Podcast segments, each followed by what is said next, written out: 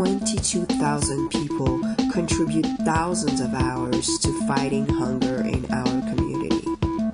This support will enable the SF Food Bank to distribute 43.5 million pounds of food this year, enough for 93,000 meals every day. But they can't do it without volunteers. Visit www.sffoodbank.org slash volunteer. Again, www.sffoodbank.org slash volunteer to find out how you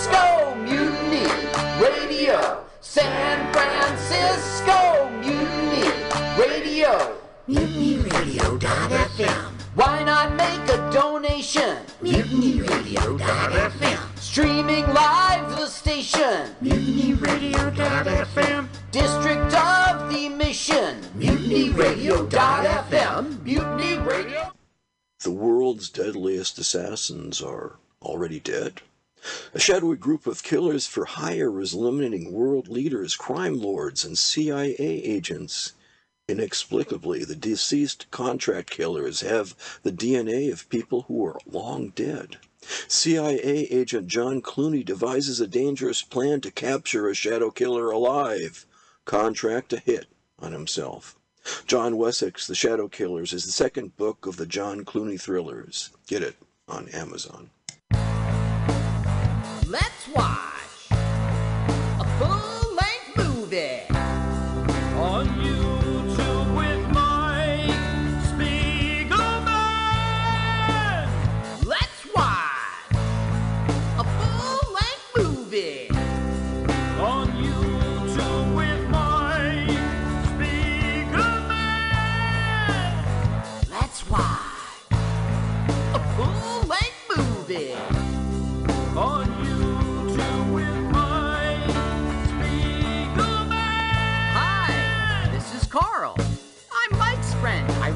song.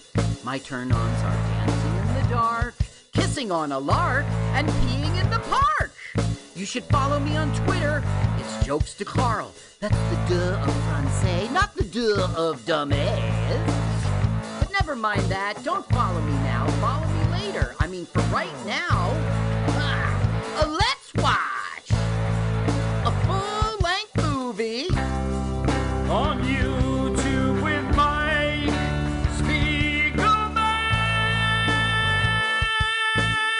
Welcome, welcome, welcome, welcome, welcome to LWAFL MOYT.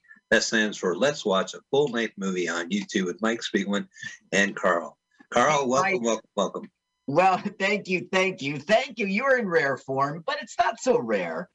Thanks for Oh. having me. I'm always excited at the beginning of the show. This is a two hour show. So eh, we start off our show fresh. If you want to subscribe to our podcast, you can by using our acronym. It's LWAFLMOYT. We have a fantastic YouTube channel that Carl uh, moderates, I guess, or tolerates. I And, uh, we watch a full length movie on YouTube, and we do this every week. We stream first on mutinyradio.fm. We're on it right now, every Sunday at 2 p.m. Pacific Standard Time, 5 o'clock Eastern Standard Time, 11 a.m. Hawaii. what is it, Mountain? It's 11 a.m. Hawaii time, 2 p.m. Los Angeles time, 5 p.m. Uh, Jersey City time. Wait a minute, you don't call it San Francisco time anymore, you snub. You're LA now. I'm in I'm in Los Angeles. Okay, yes. Okay, well, the station does broadcast from L.A. and uh, from Right. uh, San Francisco. Francisco, yes. Yes. Listen, people, call it Frisco. Just do it. Bite the bullet. Be do something new. Call it Frisco. Oh, yes. Well, you know, back in my hometown of San Fran. Mm. Ooh, Oh, the uh, gay area. How dare you call it? Just call it Frisco. Frisco. People call it Frisco. There's no no shame in the game. San Fran is a shameful thing, but you know, people Janis learn. Joplin called it Frisco. Uh huh. Hippies call it Frisco. Yeah. William S. Burroughs called it Frisco. Yeah, he shot his wife. Oh, but that doesn't mean any. Okay, never mind. So it's a rich history of the Bay Area. MutinyRadio.fm is part of it. You can go to MutinyRadio.fm, hit the donation button, send some money. You can send it through Venmo at Mutiny Radio. Helps the station out a lot. We're going to watch a full length movie on YouTube. We want you to listen to the show as audio while watching the video on YouTube at the same time for a multimedia extravaganza. Oh, it's titillating. Multimedia. Mhm. So, uh, Carl, what is the movie today? Today we are watching Finders Keepers 1984. Finders Keepers 1984. I don't need to spell that for you. And the channel we like is a little weird. It looks like 4YPMOE, but it's not a 4. It's like a Greek symbol or a Russian symbol or a East. It looks like a foreign print of the movie, but it is actually in English. So don't don't fret. They were able to to post it. So go ahead, find the Greek Russian letters. It's the only one that has Wait a second. I'm mistaken. The channel's called PYCTAM. PYCTAM. Sorry about that. Oh, I think that's the same one I have. All right, well, sounds good. So here's the trick. We want you to go into your YouTube and don't worry, take your time. We're going to have a fantastic segment right before the movie. So chill out, all right? But the movie's called Finders Keepers, 1984. You're going to find a foreign link. That is, of course, you are a cis white male like us in, in America. It looks pretty foreign to us. It is Greek or Russian. It's Y A P B Y. Anyway, click the link. It's the, the only one that's full name. Hit pause, move your timer to zero, zero, zero. And when we say go, uh, go ahead and hit the go button. So take your time. We're really excited. The person who's going to say go is a celebrity comedian as part of our weekly celebrity comedian countdown with Carl. And this is a great segment that Carl produces. He talks to one of the many great comics out here uh, in the Bay Area and uh, in Los Angeles and New Jersey. Uh, Carl, take it away. Ladies and gentlemen, welcome back to Celebrity Comedian Countdown, this time with Ryan Lodge. Welcome, Ryan. Thank you so much for having me. Now, I say Ryan Lodge, but that's not how you appear on Facebook. You're Ryan Patrick on Facebook. I mean, could you get any more Irish? What's up there? How can you a name? I know you can't trust somebody with two first names, right? Um, so I, I guess, uh, yeah, my real name is Ryan Lodge, but my, uh, I guess my stage name is Ryan Patrick. Honestly, because uh, my wife is a teacher, and uh, not that I do any kind of crazy material that would, you know, be deemed offensive or, you know, I get it. rated NC-17, but just in case, I always do my uh my first and my middle name. Oh, So- your middle name is Patrick, so that's how you arrived at that. Yeah, yeah. I, I tried to think. I was like, should I get something cool? But I couldn't think of anything cool. And then if it's like too forced, then it doesn't. It, it would just look weird. And then do I go just by Ryan? And I'm like, ah, I don't think I can pull that off. Like, right. so I just did the first and middle name. So when people bring you up, you are Ryan Patrick. For the most part, yeah. Uh, I mean, there's still a couple people, and this is somewhat recent um, that I've kind of started going by Ryan Patrick. I guess uh, it's somewhat recent, so I will get you know Ryan Lodge here and there. But to be honest, I don't, I don't really, I don't really care as long as my stuff, you know, that's in writing on the internet is Ryan Patrick. I'm fine with it. That makes sense. And you don't know what people will get um, offended by or have a complaint about, you know, or Exactly. mention, yeah, because you know. So you are down in like South Jersey. You do a lot of Philly stuff. How long have you been doing comedy? And you've have you been ba- basically based out of there the whole time? Uh, no. So actually, I grew up in South Jersey. I grew up right outside of uh, like Cherry Hill, uh, way down south, and I live up in uh, like right north of Morristown, kind of close to Wayne. And so I live in North Jersey, and I've done comedy for I feel like it's been on and off forever. I remember I started. Uh, well, I tried. Keyword is tried. I tried comedy for the first time when I was in college, and I bombed in like front of maybe 150 people. Ouch. Yeah, yeah, and it was seven minutes of silence, and I went in like feeling so confident, feeling good, and it was a brutal bomb. So I stopped stand up, but I shifted over to improv, and I did about three years of improv in Philadelphia. Then I moved up north um, with my girlfriend, now wife at the time, and I found uh, there's a theater called Rhino Theater in Suffern, and did improv there for about I think it was like two years, and eventually I just got the stand up bug. I'm like, I gotta do it, and ever since then it's been 100% stand up. Uh, I love it. It's like a beautiful. What's the word? It's a beautiful struggle, I guess you could say. You know. Yeah. Now I know you do comedy at Rhino. I know that you're the host there on Thursdays very often for their mics. There's two mics there. So what? It was a natural transition from improv to comedy there, or did you go away and come back again? No, it was funny. Like while I was doing improv, um, the woman that owns the theater, Maria, she, uh, she, she gave me a chance, and she's like, "Oh, you should try hosting the open mics for stand up." And I'm like, "Oh, I don't know if I can do that." Like I was freaking out, and I'm like, "Okay, fine, I'll try." it." And I tried it, and it was a lot of fun. And the people are so friggin' awesome. Like all the comedians, like I, I think a lot of people out that that aren't uh, actively doing comedy or have always thought about doing comedy. I don't think they realize how awesome of a community it is and how friendly everybody is. It's it's awesome. It's it's so cool. So once I started doing um, hosting open mics, that's when I got the bug, and I just really wanted to get more and more involved with stand up and started just doing open mics and just kind of really dove into it. So if anybody is thinking about it, uh, definitely do it. Nobody is intimidating. They might people might look intimidating, but comedians are awesome people.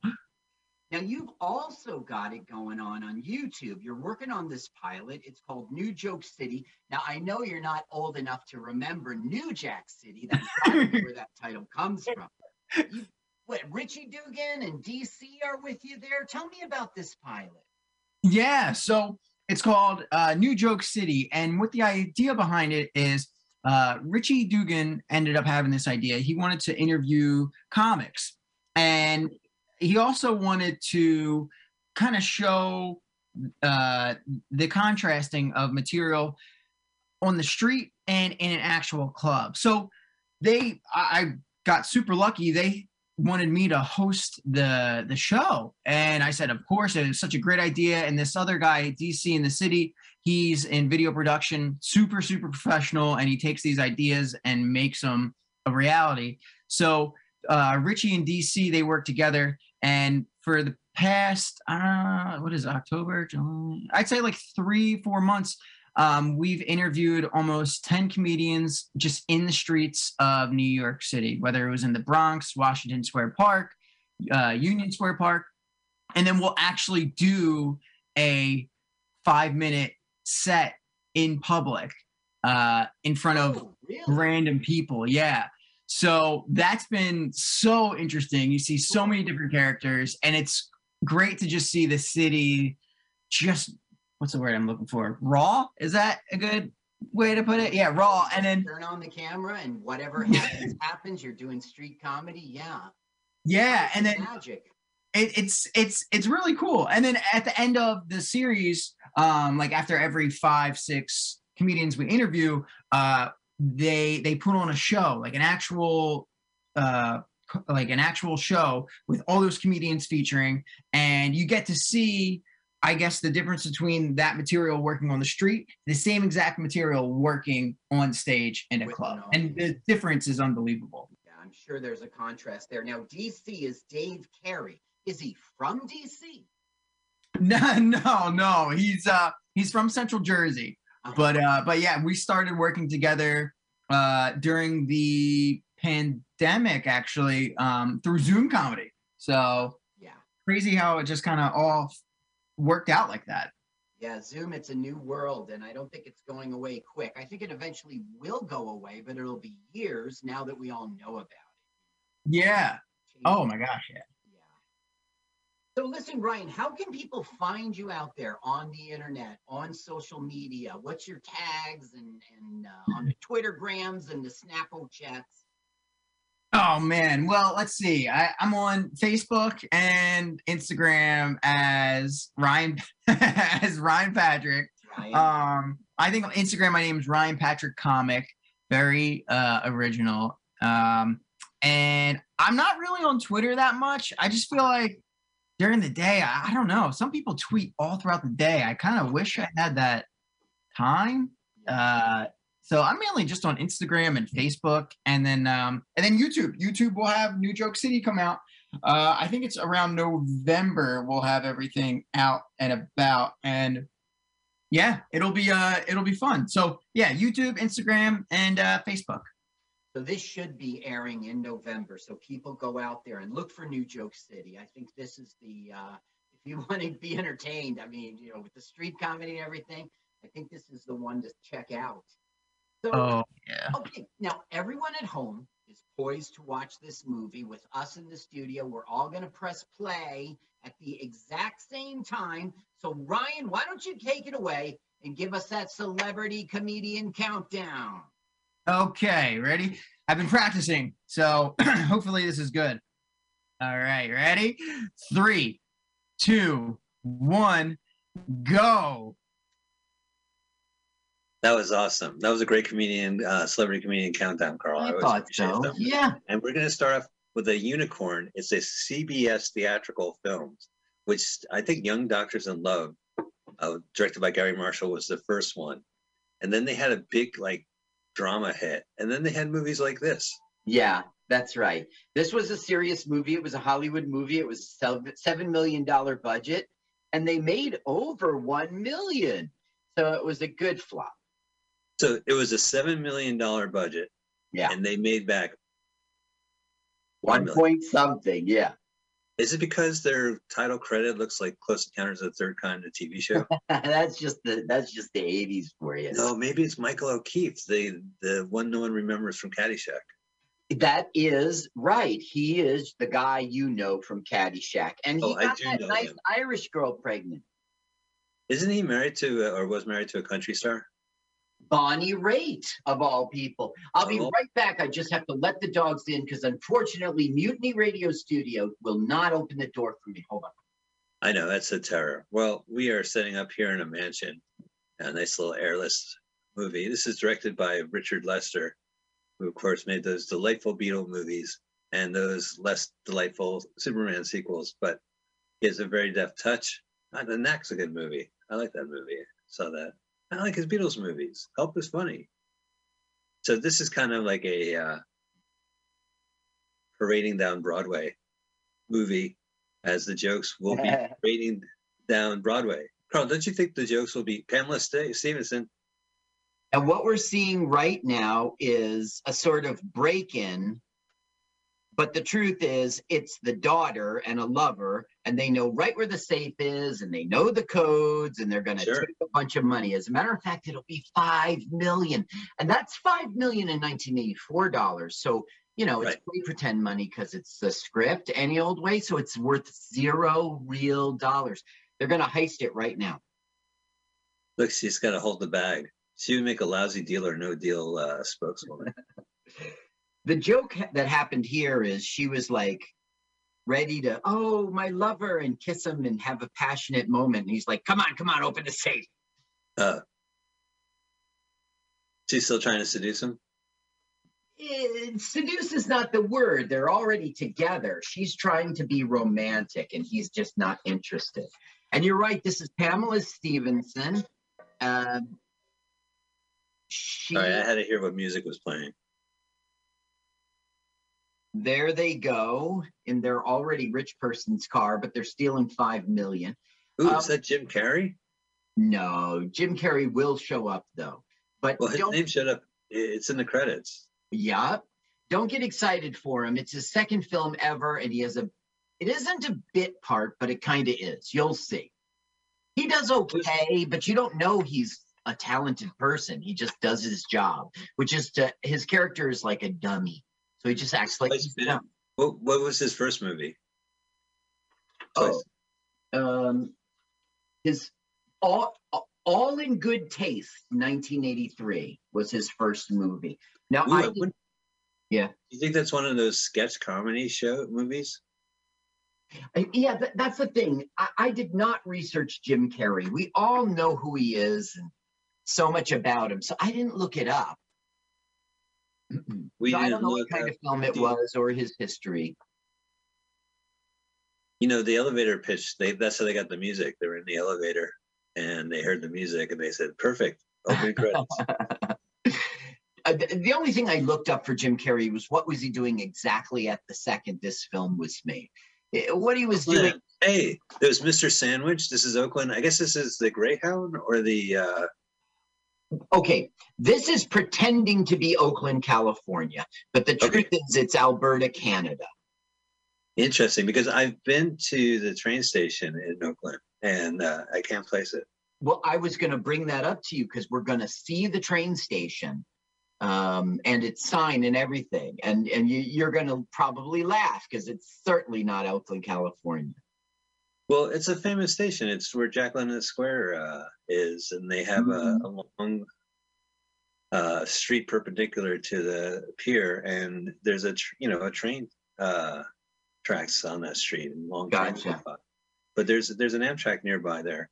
Like if you're in San Francisco and you're like, "Oh, I am cosmopolitan. I would like to take an Amtrak from San Francisco," you, would go on a bus, and the bus would take you to Oakland Mhm. And from Oakland. That's the same with Greyhound. Uh, the Greyhound will take you to uh, the start of the, the bus line in Oakland. No, I think it stops off there. But I, I've taken the Amtrak. I, you know, the train. You had to go take a bus over there, but it's fun. It's a beautiful spot. So he's managing a roller derby crew. Yeah. Okay. So we're meeting Michael O'Keefe here. His name is Michael Rangeloff. And what he is is like uh, a sort of, he's not really a con man or something. He's just going from odd job to odd job, trying to scam people and do stuff.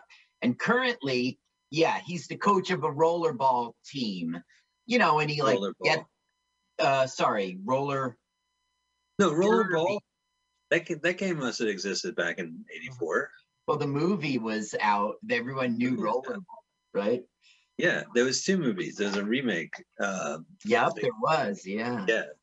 So this is in between remake, uh, in between movies. Rollerball. I really enjoyed the first one. I thought it was really good, and it had Sonny from Godfather in it. yeah, right. It had a lot of solar uh, rollerballs. I don't like solar ball babies. So, uh, no, have you ever seen All the Marbles? Wasn't that a, no? It was a wrestling movie with Peter Falk. No, I didn't. Do you recommend it for my DVD? No. Drew Drew Barrymore is in a good movie called Whip It. I would recommend that, and that's with uh, Andrew uh, Okay, Wilson. whip it. Andrew Wilson from Church Ball is in Whip It, and it's about Oh, Drew Barrymore joining a roller boogie, uh, roller disco derby. okay. team. I'll check it out. And There if you was see, a- uh, look at that, com- comedic, entering Oakland. So is this really Oakland? No, it's Alberta, Canada. Look at that tower there. You ever see that in Oakland? No, I never seen that pointy tower. never seen a house like that. Oh, no, here is like now it's a crime scene, and so the cops will be there and the FBI will come in. Look, I got to try to get this dog in again. I'm sorry. There we go. Now this is not California. No, this is North Carolina, right? Didn't they they announce where the house was? Oh, look at this. The same actor was playing the. He's he's late for Felix and Oscar's poker game. You don't think that cop is like an husband and everything? I think so. Oh no, I got an ad. Jeepers Creepers. No, I didn't get an ad. It's just the, the same movie. It just switched. We're at a church. Maybe it's an ad for Jesus Christ. Hey, Okay, movie I'm patrons. back. They're both inside now. My wife's in Florida. My kid is sleeping. Everything's cool.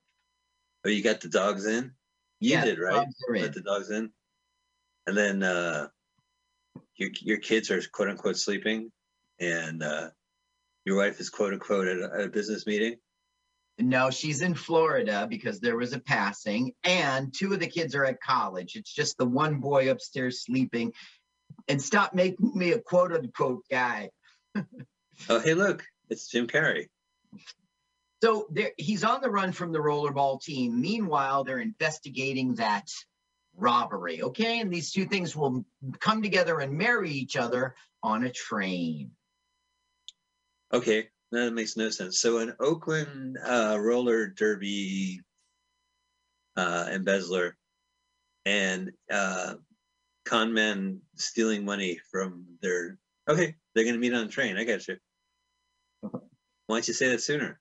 Yeah, well, I was letting the movie do the talking. You know, this is Anne Rand's least favorite train movie, followed by Atlas Shrugged, part one, two, and three. So now you know he's he's got a moment of reprise and it's going to turn into a situation in which he's basically sleeping with a woman in the bath upstairs. That's how slick he is. That's Brian Dennehy, right?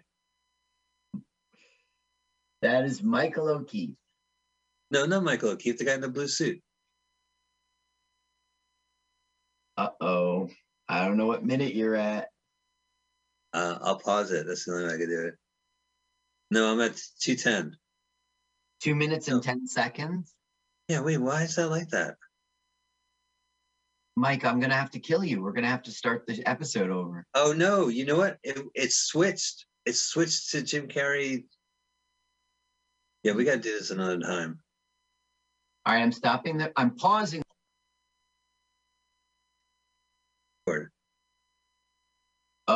36. Right. Okay.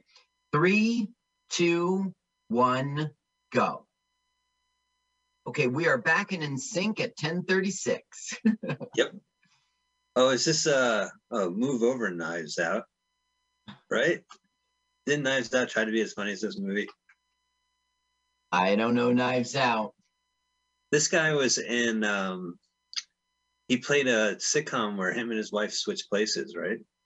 Like, uh, um, the guy on the left, the, the police officer is John Schuck. John Schuck. Yeah. Star Trek connection. And the guy on the right was on the Bob Newhart show. What was his Star Trek connection? Um, he was in. Um, he was a Klingon in. Oh, brother! Here it is. He was the Klingon ambassador in the Voyage Home, which was the fourth episode with the whales, and then he was back as the same guy in Star Trek Five. He also was in Deep Space Nine once and Voyager once Oh. and that shows Star Trek F Enterprise, which was probably Scott Bakula's vehicle. Yeah, at a certain point I got lost, I think. We just watched her give him a blowjob, right? Underneath the bathtub. Yeah, that's right. That's how slick he is. He's got his way into this woman's bed, but she was willing to do it. Now he was at the scene of the crime. He bumbled like an idiot, so now he's coming home to, you know, get on new clothes. And of course, he will discover His wife in bed with another man. Oh, I'm Right. sorry. it's a very wet bed. Eating, a eating water. Now, this movie is takes place in 1973, even though it's an 84 film, because it's Vietnam era. And they're in a waterbed. Waterbeds were very popular in the 70s. Oh yeah, sure. They're so hard. Like I don't know what to do when they get soft. I mean, is there something I need to add? If your waterbed is soft, you probably need to put it in the freezer or Okay. lower the air conditioning in your room to sub-zero. Yeah, you need it to. It, it's a freezing process. You know, I like to get the millennial uh, waterbed that comes in a box, and you open it up, and it opens up. And you just the entire waterbed mattress in a box. It's incredible. and you sync it to your phone and You sync it to your phone. Oh, Oh, look, caught. can't hold his breath. caught. Caught. Look at that chest. That's a classic 80s, 70s chest. Just nondescript. Oh, it's a cop. They're doing this dumb ploy that he's the plumber's son, and okay, I think it's all fixed. There's spider webs in this bathroom? Really? Yeah. Look, like behind them. Oh, those are spider plants. well, Uh, it's so funny. It's a gun up his butt. We've all been there, am I right? Oh my god, that's the least favorite part of these hot tubs. Hot bath. Hello. Oh, look at that Yakuza tattoo on the back of his uh on his back. Giant dragon. Kwai Chow Chang. Really holding up that uh police car. He was a Shaolin. Right. He was nice enough to hold up that police car for them. Is this still Michael O'Keefe? Yeah, and we're getting backstory like, you know, a man named Century. You know, we're like learning about you came from a foster home. Like we're learning backstory. Oh good, yeah, because once we're on the train, it's all all systems go. well, Century, the guy they're referring to, that's a person's name, Century. He will show up later. So they're setting us up for that. Oh, Century worked at the foster home? Yeah, well, he was also a member of the foster home, but he had like 12 years on this on Michael O'Keefe. So he was like a mentor kind of guy in like being a con man. And now we're seeing a flashback of it at the orphanage. Are you okay, Michael O'Keefe? Michael Let me pick you up. And I might happen to be Louis Gossett Jr. Great. Wow. Would you take a picture of us? Yeah. So he they're both in the foster home and he picked them up. Yeah. Well, I don't know what you mean picked him up. Well, he got him out of trouble and lifted him in his Yeah. arms. Yeah. Like like he picked him up. with his arm. You're so literal. Uh oh. Hiding from the Uh-oh. roller. Roller derbyist. Yeah. Six o'clock. Crash. Oh my goodness. Maybe Uh-oh. our hero will take advantage of this to run away, as if the back door of a cop car would be unlocked. It might in 1984. They don't really know. It's Reagan's America. 73, 73. It was Nixon's America. Oh, 73. Right, right. And in Oakland. Boy, you know, you got all those. Now, they've got the money that they stole in a hearse, and this is their cover. Okay. Oh, it's in the Uh, hearse. The five million. driver guy and the uh, five million dollars is in the hearse. Driver guy and grieving widow. That's a perfect scam. Oh, it's gonna work. It reminds me of Sting. Because what a great Sting. Last episode was no. When was that? Yeah, it was a couple episodes. Brimstone and Treacle. That was last month, I guess. Yeah. Just listen to it. Army Navy store. But it's a hippie in the Army Navy store. So he's got a watch that's worth money. So he wants to hawk it for clothes.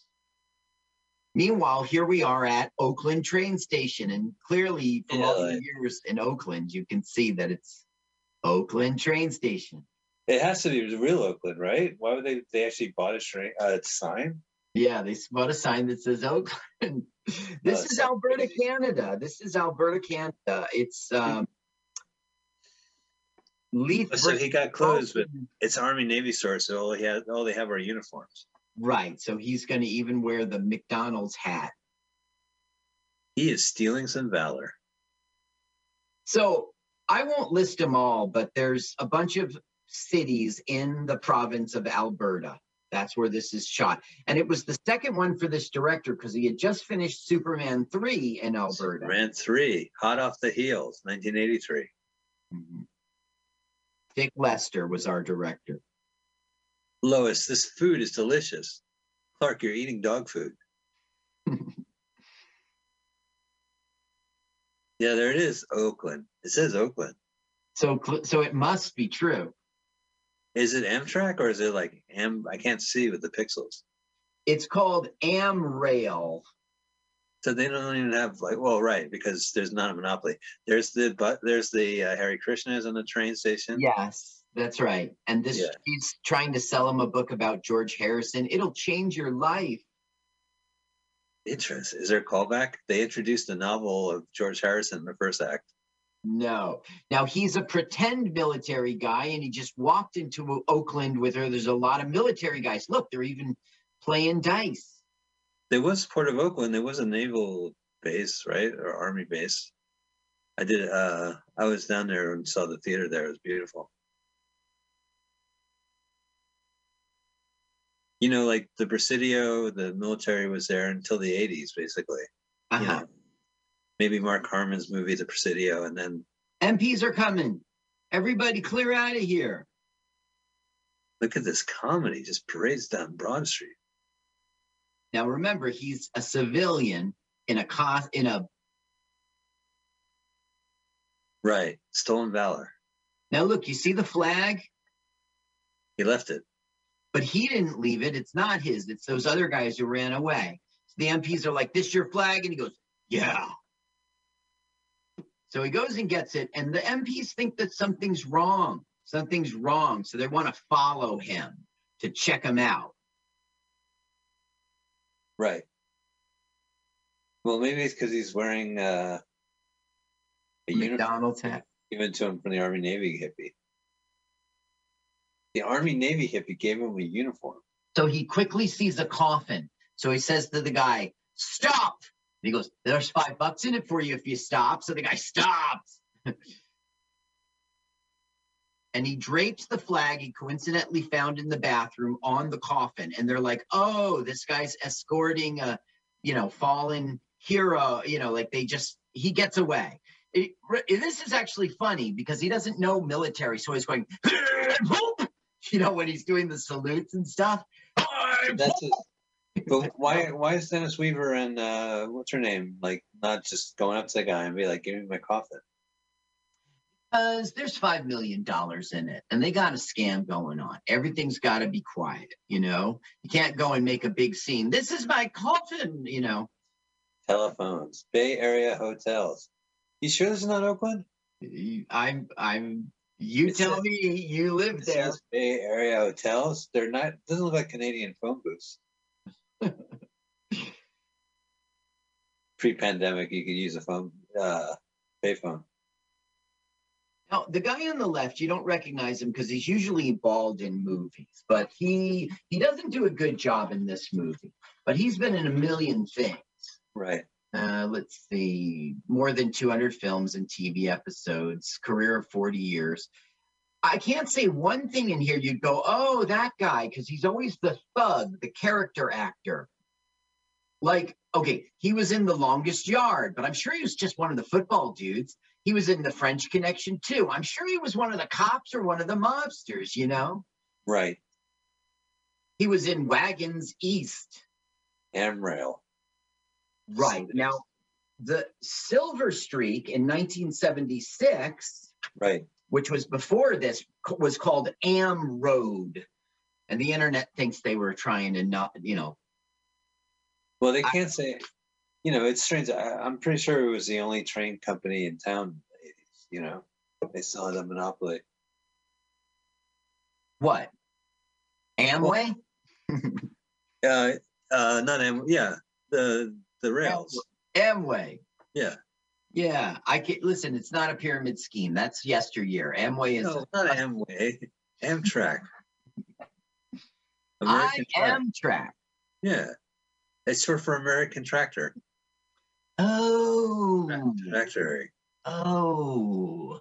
You learn something new that you already knew every day. Yeah, see? And the DC stands for District of Columbia. Oh, Ooh, I, I just oh. learned that again. Something I already know.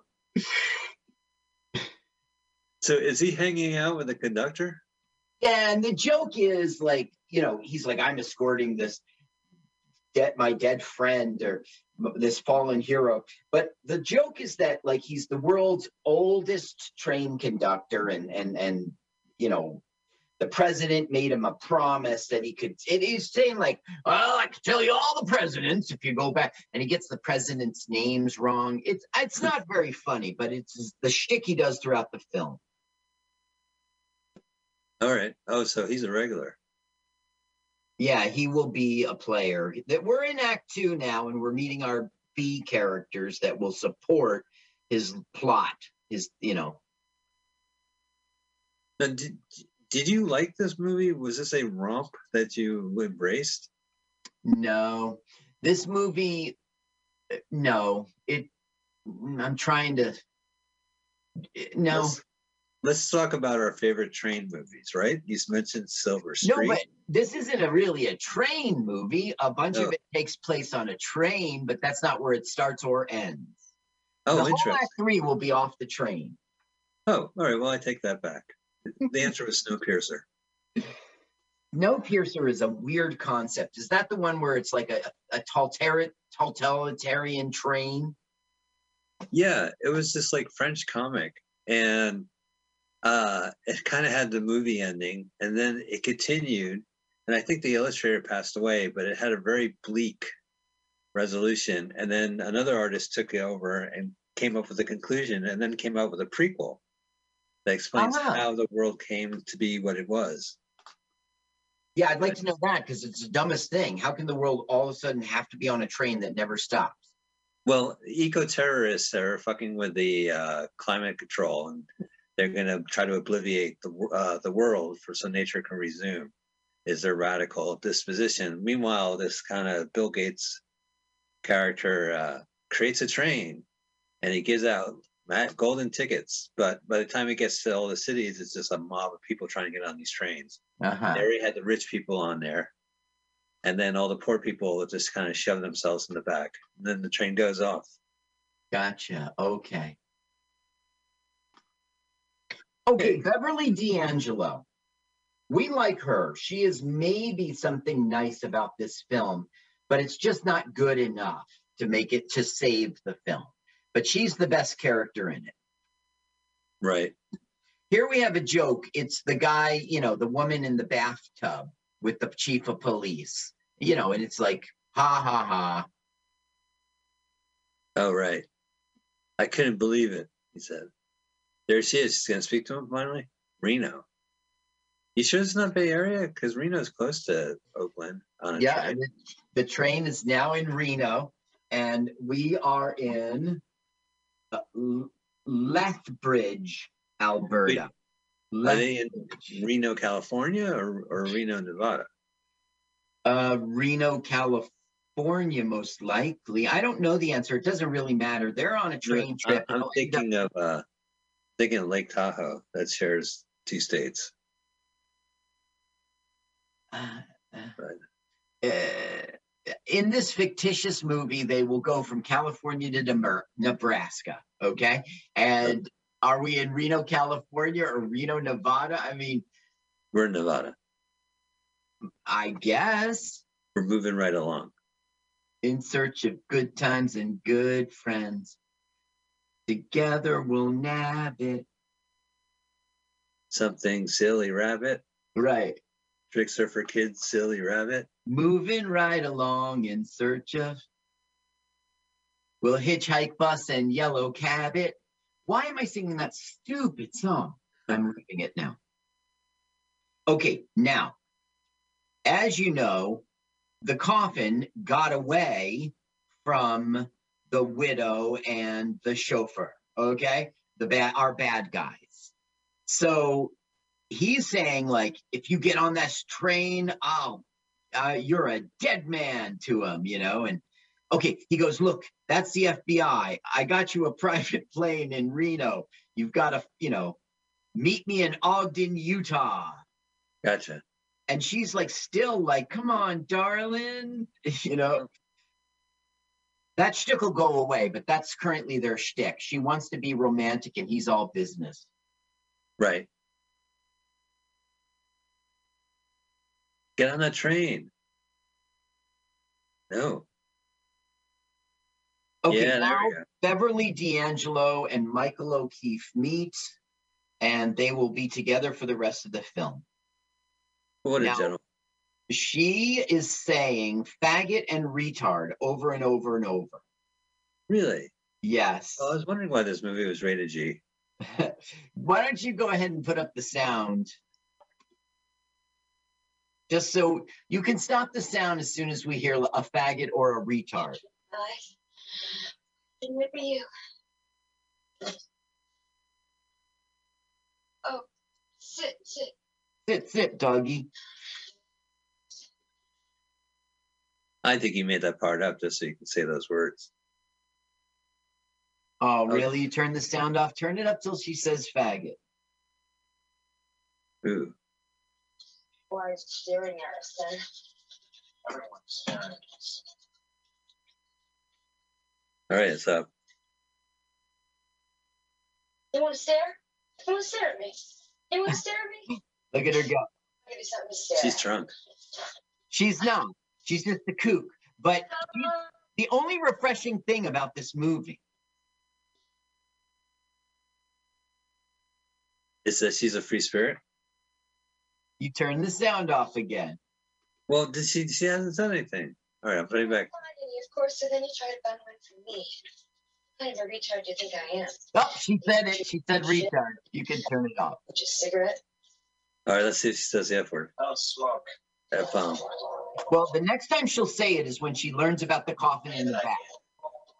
Let's calm down. I think she's gargling. Yeah.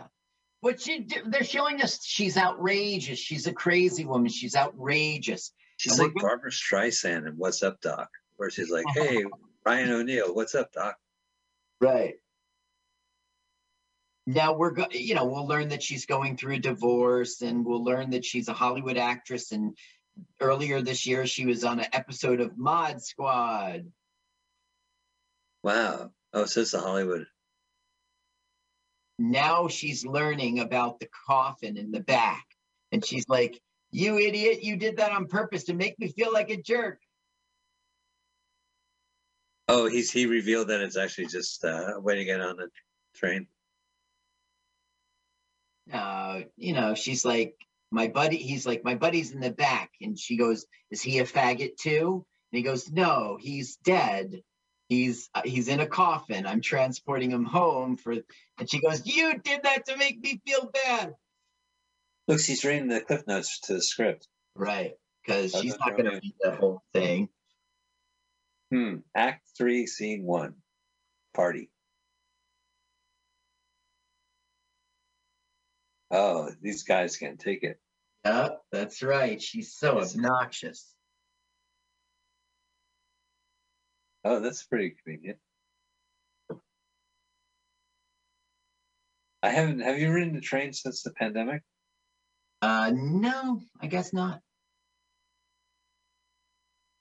It's interesting. I went to the movies. Uh huh. That's Yeah. brave. I saw No Time to Die.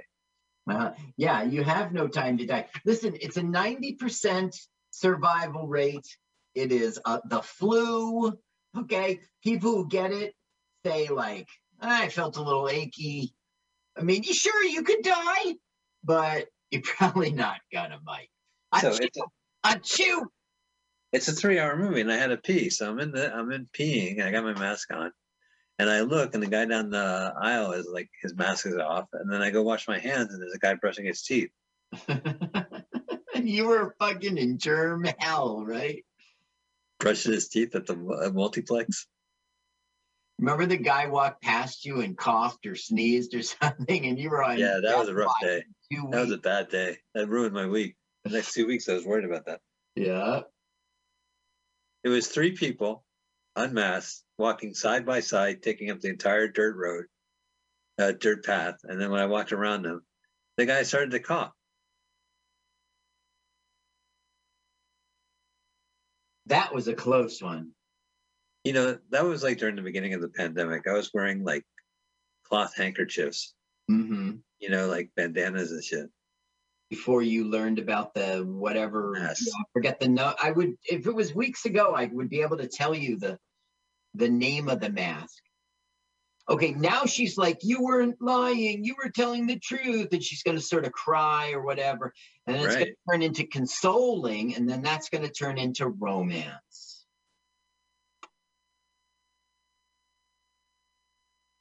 Wow.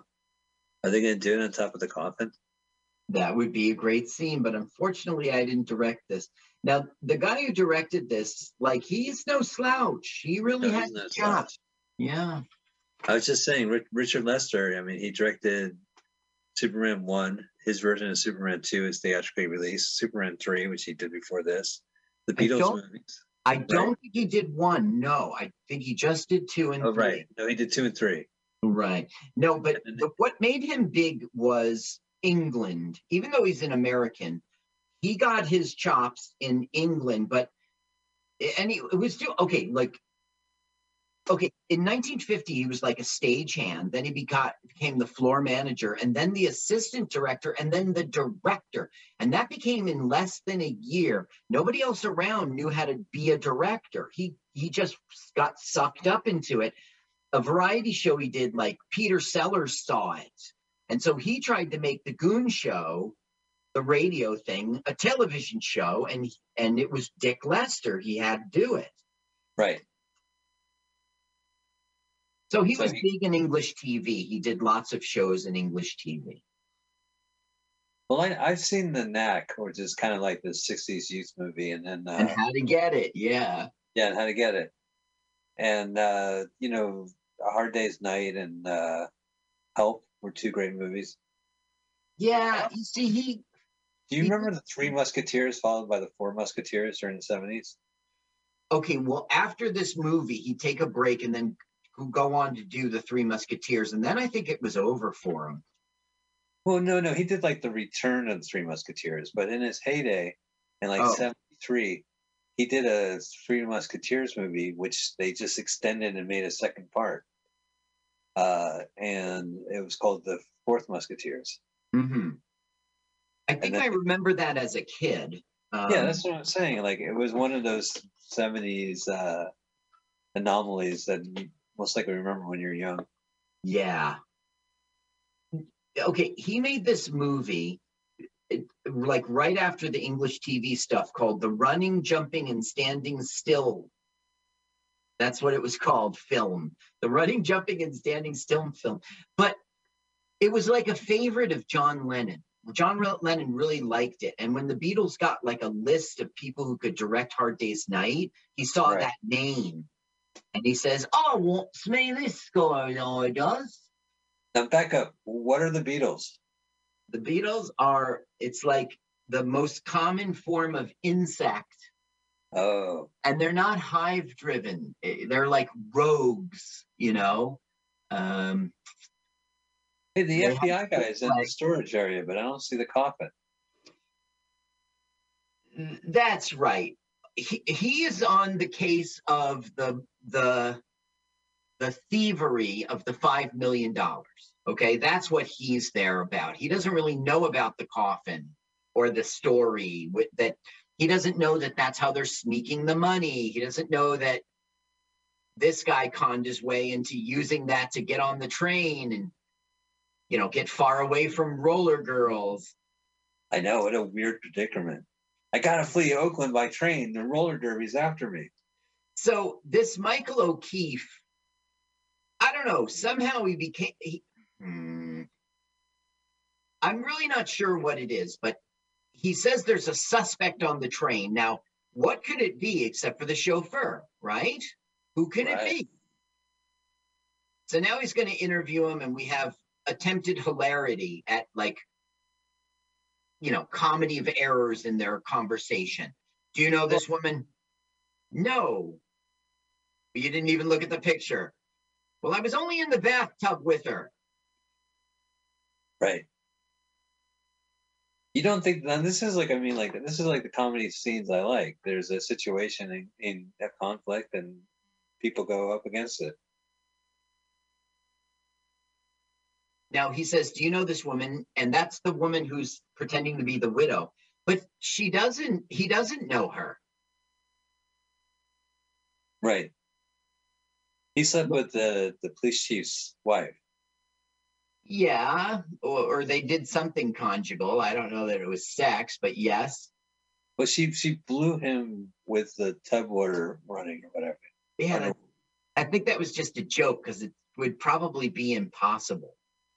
Yeah, that's in Gimme an F too, the cheerleader movie. They're in a hot tub and these women pop their heads up. Pop. And and that happened in Back to America.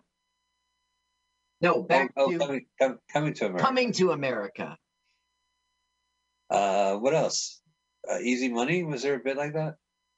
No, Last Beverly D'Angelo is like, why did you lie to that FBI guy about your name? And she's like, you sure you want to get involved? And she goes, involved? Where have you been? You know, because they've been making out stuff. Is this a piano bar? So yeah, it's a piano bar on the on the. It's like a Wurlitzer on the tray. You know, they converted the food car into a bar for the movie. You see, this brain buffs know this film, so a bunch of the sites that I found tells me all about what the train is. Well, you've been on the Amtrak train, Boston to New Jersey. You know, there's Yeah. a, observation. Uh, there's a first class, and there's observation. There's general seating. There's like little hotel rooms for you know. My father served under general seating in Vietnam. Huh. Two tours of duty. Wait, What- your father? Yes, he did. He served under general general section. What'd you call the seating? General what? Electric. Yes, he served under General Electric in Nam. Okay, so I just want to let you know because you brought it up. This is uh there's a manufacturer called Bud. They make trains. So it's a Bud built pocket streamliner of ex-Canadian Pacific cars pulled Oh. by a couple of former Canadian National GMD FP9A diesel. Well, I'll be. So this is all Canadian. Yeah, it is. No, this whole thing is in Canada. Um, it had- the car, the train has seven cars. Two of them are domes. That's the sort of observational thing, like you were talking about. Right. Um, anyway, uh, there's a lot of train sites that give a shit about this movie, just like a lot of uh, bowling sites cared about that other one we saw. Oh, if I was into Canadian trains, this movie would be like such a pleasurable experience. Michael O'Keefe was the star of that film too. No, no, who was it? Which one, Snowpiercer? No, it was Rocky for bowling, and we saw it. Dreamer. Oh, that was Tim, Tim Matheson. Right, right, right, right. They're both as bland. Now look, the the bad guy told him you don't touch the cargo, or so he was in the car and he goes, wait a minute, he called it cargo, not a body. He called it Right. cargo. So he's like, what? He goes and checks it out, and he finds the money. And she found a photo of the heiress. Right. So what she thinks is Michael O'Keefe is really a bad guy who killed the heiress, put her in the coffin, and Beverly D'Angelo thinks she's next. So you can see it's a miss, you know, Three's Company mistake. Well, that's that's your comedy scene. There's a comedy of errors. Right, right. I mean, do you prefer it if it might, if Michael O'Keefe showed up and started knocking things over? Whoops, sorry. Uh, no, I have no preference. It is a comedy of errors. Oh, it's just the guy at the bar. Oh, a misunderstanding. What a comedy of an error of a comedy. Wow, look at all that beer. Right now, you see, it didn't get knocked over until Beverly D'Angelo goes under. Damn it. Quick, hide. Go outside. You get out of here. See, You well, again? Stop Well, coming on great. to me. I've seen Beverly D'Angelo in all the vacation movies, but I don't think she's ever ridden a train. or need a guy in the cro- groin. Oh, just yeah, that was off camera. yeah. Oh, look at that shaving in the public bathroom. Nice cold water from the tap. That's his life on the road. You got to get a good lather in there. Little comedy uh, face he has, that clown face. You know, we do know her from National Lampoon's Vacation movies, but she was in so much more. Oh yeah, she's great. She's phenomenal. She's she's probably the best things in those movies too. Oh, I don't know. I think Vacation was just a killer film, and Chevy Chase nailed it. And Yeah. she was just playing the role of supportive. Uh, I don't know. She was okay. Well, let me see here. She was in Shampoo. Um, she was in American History X. She was the the the mom. Interesting. She was in Every Which that. Way But Loose. Carl, Uh, how many times have you seen American History X? Five hundred times. no, one time. Uh, that's the one with um, Edward Uh, Norton. Yeah, and he hurt that poor man's jaw. The he went to jail for it. That was Yeah. justice. No, I remember. I, I remember the scene in which the the blind date or the date was Jewish, and he really got up in his grill, made him uncomfortable. Um, I remember the clique he was in. Then he was separated from it, and he had to come back to it. Um, why did you say I would see it five hundred times? Oh, because you're a white supremacist. You know I'm a liberal, Mike, right? You know. I've never voted for a Republican in my life. You know my stepbrother's trans. You know my brother's gay. You know my brother, other brother's African American. Uh, you know I grew up in East Orange. I do not think that I'm a white supremacist. No, but I didn't know half that information. We'll have to talk afterwards. Congratulations. Did so know all of that information. Yeah, congratulations. My first love was a Jewish woman. Uh-huh. Who's who's that? Mrs. Deathfire? No, it was Wendy Osofsky in high school. But the thing is, like, you, some guy goes, "Some of my best friends are black." Uh, that's not what I'm saying. I was raised in an all black community. I, Mike, I don't ever question. Look, I don't believe in this cancel culture. I think it's bullshit. That doesn't make me. Carl, I was making a joke. I was Okay. listening to the movie. I didn't. It didn't go further than that. well, look, she was in Annie Hall. That kicks ass. Yeah, I don't remember that. I like that movie. Uh, she was actress in Rob's TV show. So Rob, who had a TV show, I guess she was maybe her part wasn't big, Was it Rob Schneider? right? Uh, she was in Harold and Kumar Escape from Guantanamo Bay. That's kind of a Rob Schneider type film. She was in The House Bunny. She's been in some dumb oh, things. Oh yeah, I remember her in House Bunny. That's a great movie. She Anna got a Golden Globe for Patsy She's a- Cline in Coal Miner's Daughter. I was gonna say she's an accomplished singer. Yeah. Yeah. She was in Hair. Oh yeah, she was the girlfriend in Hair, right? Really? I think so. What was her sign? Aquarius? Uh, No, she's going in shock. it was the dog. That's they're pretending. So she went to them and said, "Michael O'Keefe, he's a murderer. He stole the money and put it in a coffin." And then she, you know, Go there they're- he- they he tells the truth. She sees the widow outside of the train, so obviously she didn't kill and put her in a coffin if she's alive. You see? Right. So therefore, how are we going to undo what I told the FBI? Well, pretend you're a crazy person who has fits, and that's what they're doing, and it'll work. so he's pretending he's in the military, and she's pretending that she has a mental problem. Right? They deserve each other, Carl. Yeah. Hope you enjoy your little private world. Well, this is just delightful. So we're going to get off the trains, and they're on the second tier right now. That's some some heavy duty shit. This is one of the dome cars that they refer to on the train sites. This is more of a commuter train. You know what I mean? Like you would people like go to LIRR and push themselves in. Uh, yeah, yeah, that's fair. But what do you know about the LIR? Oh, the LIR. Well, there's WLIR, which dares to be different. People call it frisky. Call it frisky. but call it, you know, Frisco, and then every now and again refer to it affectionately as ah, it just that's something that's just frisky for you. So this is not Nevada or Nebraska. This is still Canada. Right. Right now we are going to go over.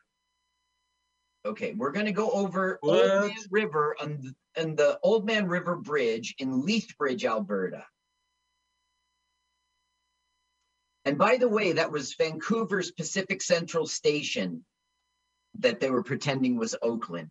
Because trains, train websites got me in the know. Well, I'm glad you said that because I did see that segment and I was killing myself. Like, did they remodel? Because they they did do a renovation of the, the main uh, hub over in, in Jack London, but it didn't look like it. It kind of looked like the Greyhound for a little bit, but it just didn't look like it. You know, you know, it's a good. I would recommend a TV show. We're back in Sepia Land. Uh, Turner and Hooch. memory. It's a memory. Oh, Turner and Hooch, the uh, Oh, TV yeah. show. It takes place in San Francisco. And it's all digitally uh, edited, so they're walking in like three composites in the background. It looks nothing like any city you've seen. That's weird. Yeah, because I think he was in the Bay Area. Yeah, it might have been the suburbs. Tom Tom Hanks. Mm-hmm. He Oh, lived. there we go. That's the last of this guy. Well, it's not, but yes. Now, That must have hurt. yeah, the stuntman. This guy, he was in Death Wish 3. Yeah, I remember him. Yeah, do something, Charlie. 2. Oh, you still got to do something. Do it again. Something needs to be done again, again. That's what's for the crackdown. the. Hey, Uh, there's Century. Yep, that's Louis Gossett Jr. He got the message. When he was at the station, he called him and said, Come help me. I'm in trouble. Oh, that's good. So they got their conman friend in on it. Right. And it's it's it's not his dad. It's kind of it's not even his older brother. It's something in the middle. Like he's a teacher, but also in the same he's he's a friend because he's also a orph an orphan. But he I mean he's like got 12 to 15 years on him, you know. Well, that's cool. So Luca, he did uh, Officer and a Gentleman around this time, right? 84? Oh, good good question. Lou Gossett Jr. So Office and a Gentleman. Officer and a Gentleman, I don't see it here. Iron Eagle was okay. Yeah, Iron Eagle. Enemy Mine, we know him from that. That was 85. Yeah, 1982. 1982 was Officer and a Gentleman. So this is after that, right? Wow, that's crazy. Yeah, he was in some good things, but he was also in some crap. Oh, yeah, absolutely. and he wrote a franchise, the Iron Eagle franchise, which Iron Eagle was stupid, and he wrote it. He Iron Eagle, Iron Eagle 2, Aces, Iron Eagle 3, Iron Eagle on the Attack, the fourth film. Oh, there's no four. They just soaked it, soaked it. You don't think fans were like, I really gotta know. I gotta know. I gotta know. What happened? No, I just need to see see more planes. Yeah. And also, I, guess think it does. so. I mean, there must be another reason why you're watching these movies. Like maybe you're military and then you're doing the, the planes, the helicopters, the Iron Eagles. What are they? They're like giant. Uh, Iron Eagle was was a they were jet fighters. They were. I I I don't. I may, maybe Iron Eagle was the name of their group or something. Look, I did see Iron Eagle, and they were jet. They were flying jets, but then I quit on it. It was uh stupid. I never saw Iron Eagle two through four.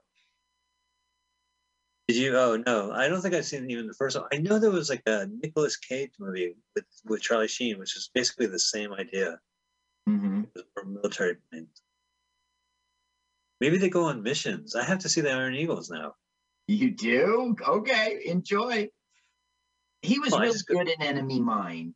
Um, and Enemy Mines is a good one. yeah, he started out in 1961. He was in a, he was in A Raisin in the Sun. That's why he got a career. Um, Yeah, you know, he was in the TV version of Blazing Saddles. The TV version, that's interesting. It was called Black Bart, and uh, I think he was listed as junior. Or uh, and uh, the story went that to keep the rights to Blazing Saddles, Warner Brothers had to uh, come up with a TV show within the end of the year. So they cranked out episodes of a TV show they had no intention of airing. Just did it to Uh-huh. hold the credits. So the the DVD of uh, Blazing Saddles, the, I guess the Blu-ray has the pilot Interesting. he said, well, you know what the jerk too, our friend Garrett, whatever his name is, Right. he is in it. Wait, our friend Garrett? Yeah, our friend Garrett from the jerk two and Fridays. Oh, that guy, the um the star of Jerk 2. Right. He's in oh, Right. okay, gotcha.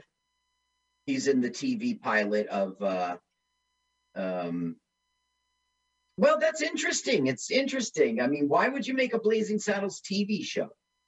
They had they contract they had to by contract. Yeah, so they said like you know the rights go back to Mel uh, Brooks unless you know the studio makes a TV show by the end of the year. Oh, so Mel Brooks, yeah, he was trying to just okay, okay, interesting. And then they screwed him over. They said, "Here's your TV show. Enjoy." Right. But I don't know if they screwed him over. I don't Well, think he ever. have the used- rights. Yeah, he probably has the rights. Maybe I don't know. That's a good question. But he has the rights to Young Frankenstein, which was a uh, Broadway play, and then the producers and Now what we're having is goodbye. Okay, the train is stopped at her stop, and she's getting in the taxi to go off to this like rehabilitation center because she's having a mental breakdown because of her divorce. But we'll get surprised when she doesn't get the taxi actually does leave, but she goes back to the train and she's back with Century and Michael O'Keefe again. now we have dogs in this.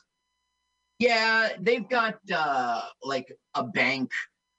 They're you know, it's like a Brinks truck has brought a bunch of money and it's going to be transported. So they have Doberman pinschers. Interesting, is it? Yes. All it's going to lead to is they need to get to the coffin and they can't because bark, bark, bark, and then it'll go away. It's I don't know. It's like we need something here, and so they went back a couple pages and wrote in, okay, make a delivery of a Brinks truck. Okay, okay, and then have Dobermans. Okay, good, good, good, and that'll stop them from. That's It so was- funny. They needed a plot point. Yeah. Now, when they hug goodbye and kiss, she won't let go while the car starts moving. And that'll be our comedic point of this. Yeah, he he has like a not painterly way, but it's definitely everything is storyboard. Like it's a comic book. You don't really need to know. Like it could be dubbed in another language and still comes across, which is good for Lester. Well, what's he saying right now? He's saying, uh, Uh huh. Uh huh. yeah, Yeah. mhm. What's he saying? Okay, so he's a big man. He's the uh, world's oldest train conductor, right? So he's calling President Nixon and asking him to reroute the train to Nebraska instead of New York so that they could drop off this boy at his hometown. Or he'll call Walter Cronkite. So Nixon has put in an executive order to, that's maybe not the right term, to AmRail to divert the train to Nebraska. So that's what they're going to do. That's so. Passengers seem to mind.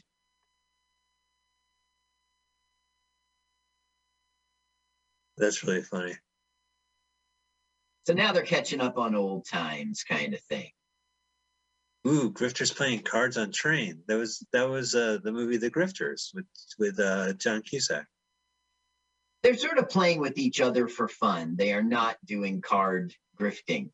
And what they'll do is he'll tell him that it's it's, it's about a million dollars, and then Lou Gossett Jr. will be go, it's five million dollars. Don't you read the news? And you know, Oh, Lou he's on top did this research. Now, being on a train, you have to play playing cards, right? It's like a law. Yeah, when I went to uh, DC with my young, uh, my middle kid, I we played cards on the way, and Yeah, that's right. on a train, you really should bring a pack of cards. Look, speaking Brian Dennehy.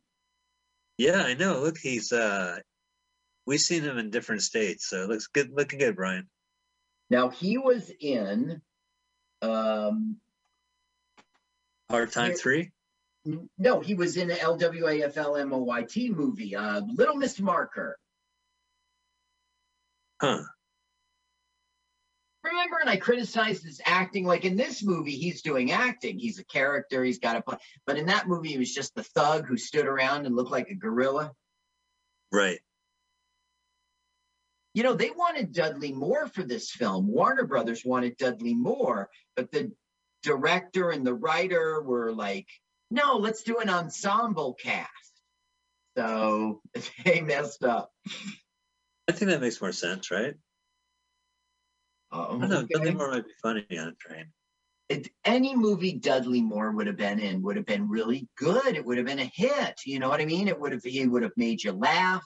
He would have been in wacky situations. You know, Dudley Moore is always the way to go. What what what movie was he in that was bad? Uh, Micki and Maude. Micki and Maude. Refresh my memory.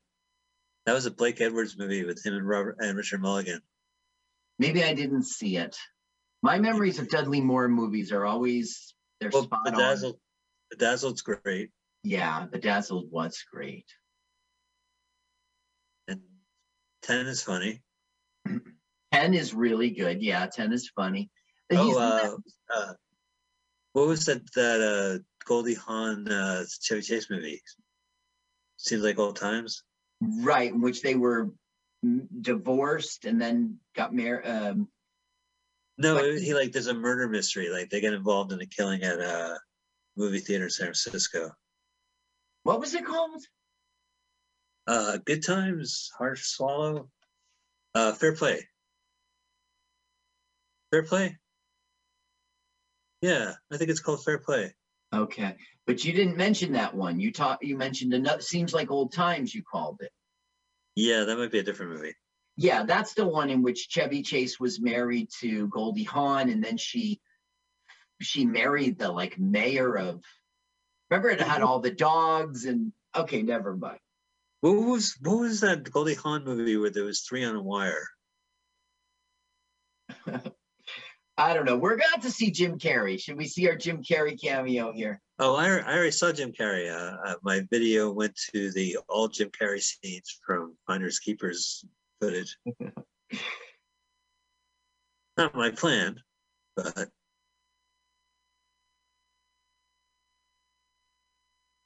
Okay, so there's Jim Carrey. Now, yay! Jim Second Carrey has drafted the Dodge. Okay, Jim Carrey is the nephew of the mayor, Brian Dennehy. And he just got word that they're bringing Jim Carrey's body, who died in Vietnam, to his hometown in Nebraska. Now, of course, this is all like the mis- crazy plot of Michael O'Keefe and Century, you know, with the false name and everything. But Brian Dennehy doesn't know that. So he's like, what is going on? How can you be dead in Vietnam? So their plan is let him bring the body here. We'll just bury it in the ground and no one will ever find out that I harbored a draft dodger. Ooh, that that's that is topical. Now, look, see, Jim Carrey just plays, I'm a dummy throughout the whole thing. That's all his character does. And he doesn't do anything, they didn't know what they had. He doesn't do anything like super physical or, you know, like snap his finger in the propeller and then make a ouch face. You know, they didn't use any Jim Carrey outrageous Jerry Lewis stuff. Right. Now, at the time, Jim Carrey was trying to get on the Tonight Show. He had moved to LA. He was performing at um, it's not in front of me that that that uh, one with Pauly Shore's mom, and Oh, he was Shore, the, the comedy store. The comedy store, and he was just trying to make his way onto the Tonight Show. Now, during this thing, he he also got this part. He went off to do it, but Johnny liked him, but didn't pull him to the couch, and it like broke his heart. I know it's such crazy politics. So anyway, that's what was going on in Jim Carrey's life. This was just something he did because he got a gig. Sure, I'm in a movie. I'm a comedian. He's not really a famous person yet. He didn't wasn't on In Living Color. Right. Well, he did uh, what Twice Bitten, and then uh, the Duck Factory, which is a TV show, Yup. and uh, I guess Earth Girls Are Easy, where he, him, and Damon Wayans have. Uh, Yeah, I forget what year that was. this probably has to be like late '80s, early '90s. Yeah, probably late 80s. And he was doing a bunch of Jim Carrey stuff in that. But you know, it was after In Living Color really hit that he got a movie, and that was the uh, Ace Ventura, and then it went on to The Mask. You know, he Right. then he just skyrocketed. Which is Okay. amazing because yeah. All right, so it's a Dennehy. Yeah, what's going on here is he goes, you know, like words cannot express our sorries. He goes, so there won't be any. Put the put it, you know, it's like he's obviously trying to rush the coffin to the ground, but they're making a big deal out of it because he's the mayor and it's his nephew, and you must be grieving. And they put up banners and they have a band. Uh, there's the band. Now we want this to is trade our, we want to trade Richard Lester's jokes down Broadway. Do, do, do, do, do. Now, this is a little bit grandiose, not what they were expecting. They just wanted to get off the train with the coffin and and basically take the money because you can't steal what's already been stolen. You see,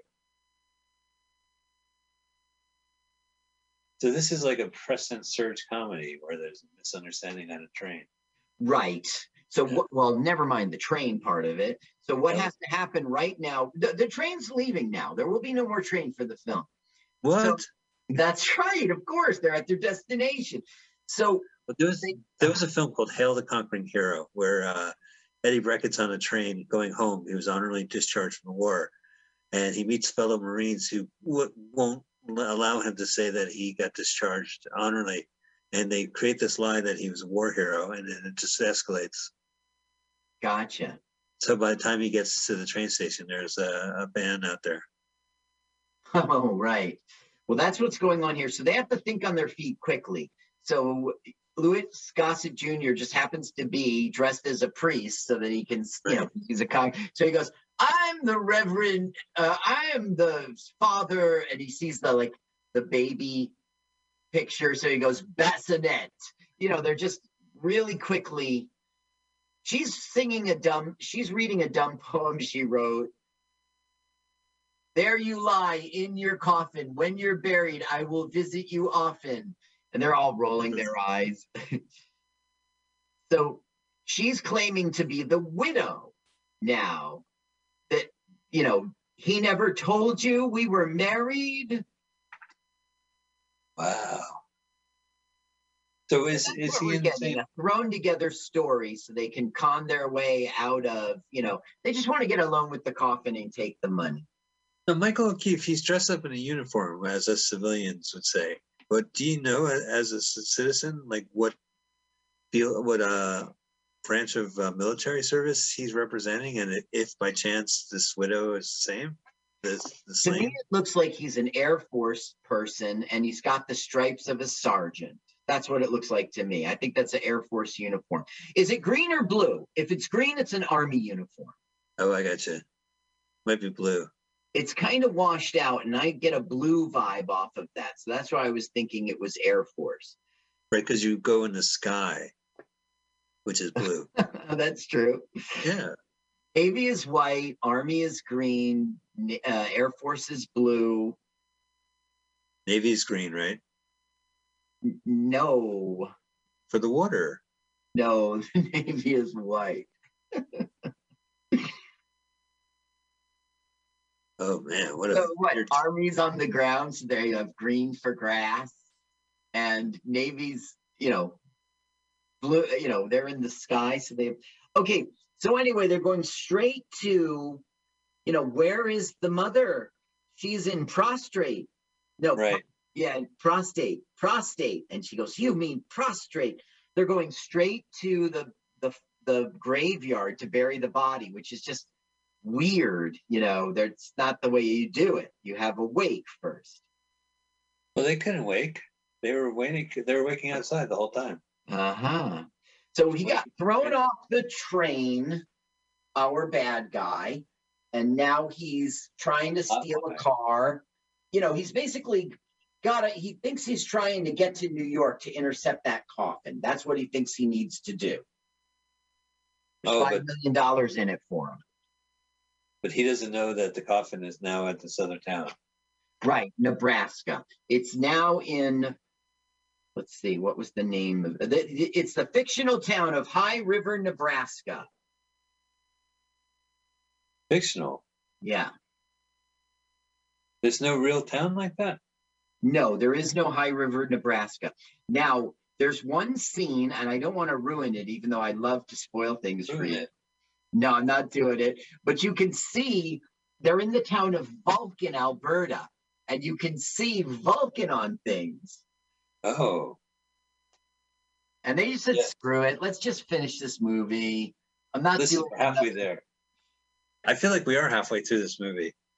We we are. We're further than that. Yeah. We're we're in act three now. Because I don't know what else they can do. Is there anything else they can do? Well, they don't have the money, do they?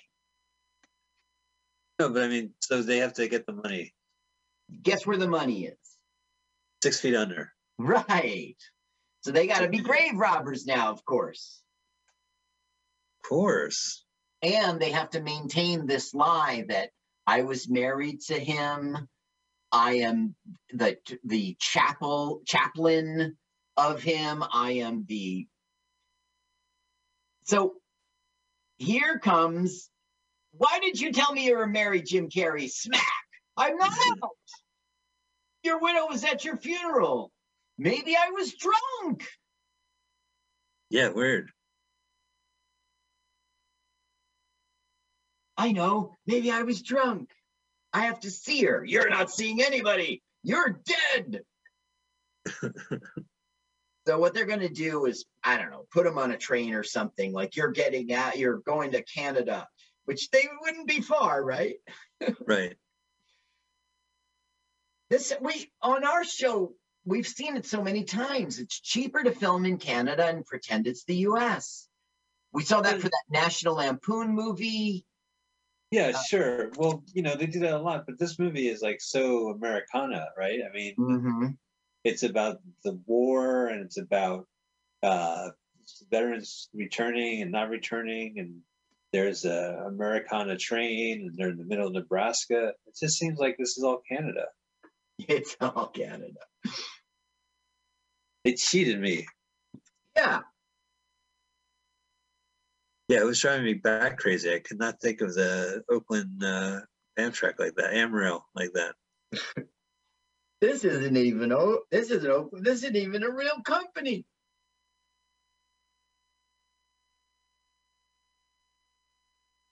Oh, she's finally seducing him. Well, I wouldn't say fine. Yeah, well, I don't think the that's the right word seducing. She's finally getting it on. she's trying to consummate the relationship. He goes, No, I'm too tense. I'm too tense. I'm too tense. And then she says, That's the point, Michael. Ah. Interesting. Okay. Now we're finding out that Walter Cronkite has flown to China, okay, uh, for some negotiation. So he won't be on the news tonight with so and so. What are we going to do? Well, I've got this local piece about a war hero coming home. They're like, fine, let's run with it. So that's how it's going to like get on TV. Right. This guy is so screwed. The bad guy will get wind of it, you know, and so will the fake widow. They'll both independently see it on the television, and then they'll make their way to the fake town of High River, Nebraska. Well, that's cool. I think so. Our bad guy, you just don't recognize him, do you? I recognize him. You do? From Caddyshack. No. Our bad guy, the bad guy who stole Yeah, the I recognize- in the first ti- place. Yeah, he worked at the bank with Lucy. I'm going to read you his movies, right? And you've seen them all. He yeah, no, I, you told me he was in Homeward Bound 2. He was in Cabin Boy. He was in Sudden Impact. He was in uh, Poseidon Adventure, Above Ground Adventure. no, Uh, no, he wasn't in any of those films. he was in Barney Miller, the TV show, the movie. That's true. He was in Barney Miller. Are you reading off of IMDb or something? No, I took a guess. Why wouldn't he be on Barney Miller? Oh, you took a guess. Okay. He was in Last American Hero with Jeff Bridges. He was in The Longest Yard, French Connection 2, King Kong with Jeff Bridges. He was in Cujo, Death Wish 3, Revenge of the Nerds 2.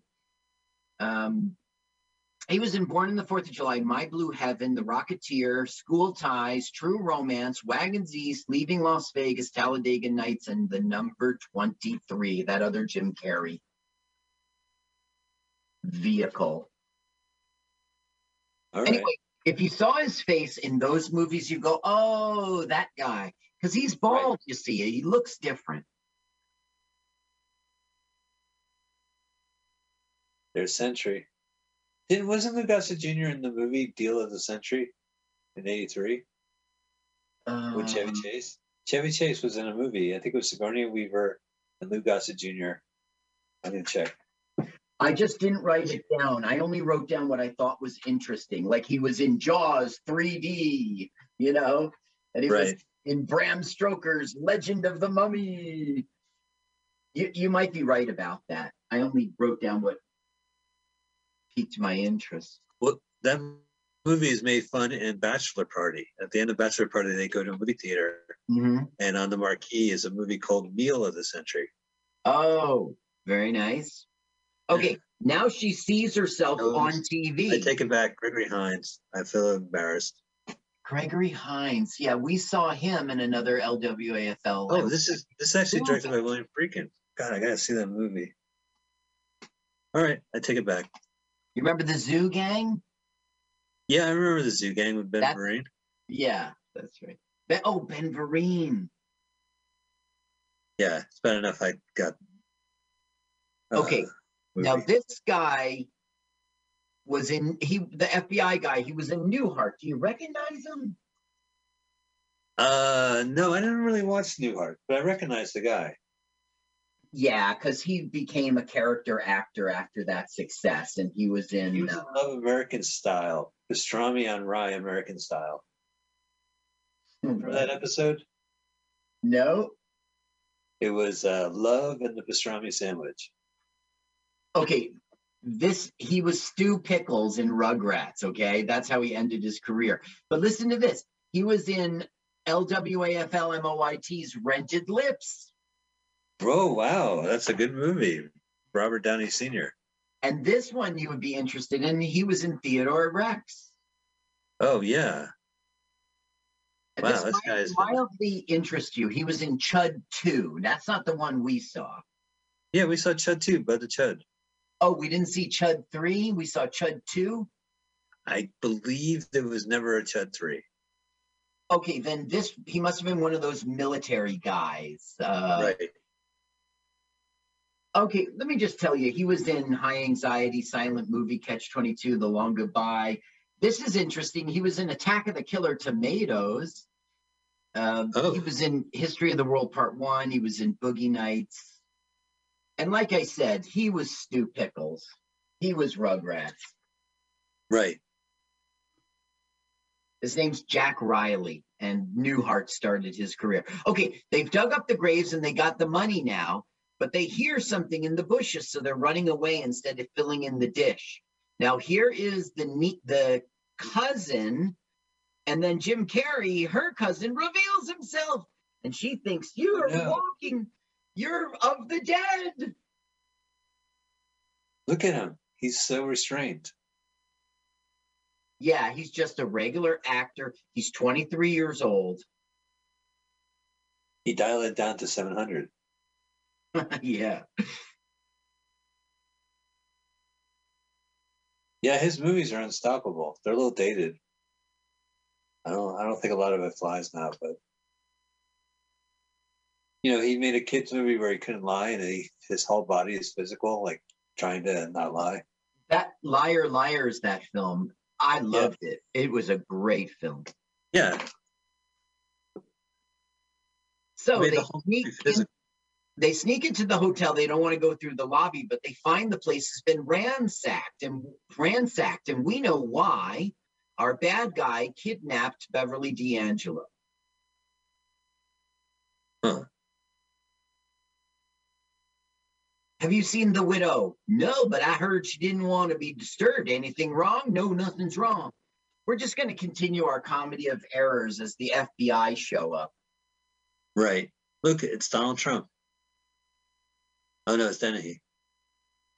And okay, what happens in this scene is Dennehy's like, okay, she goes, so and so, your co- nephew's risen from the dead. Your um, yeah. it- it- now Brian Dennehy knows what that means. He's not dead, Right. right? So he's got to fake it because he's trying to scam his daughter. But who should walk right in? Oh right. But Jim Carrey. Uh, You whoa. Hey, hello, Mr. Dennehy. you see, he is alive, Daddy. He's still wearing that uniform. That's right. Throughout the whole film, he'll wear this uniform and he'll be a priest. Right. They better run. No, take it easy. Now, so your what I thought was Lou Gossett Jr. was going to say, look, they took this woman who you met yesterday. Let's take the money and leave. But no, that's not what he does. He's like, we got to go after her. he plays a video. So your girlfriend's been kidnapped. Now, check this out.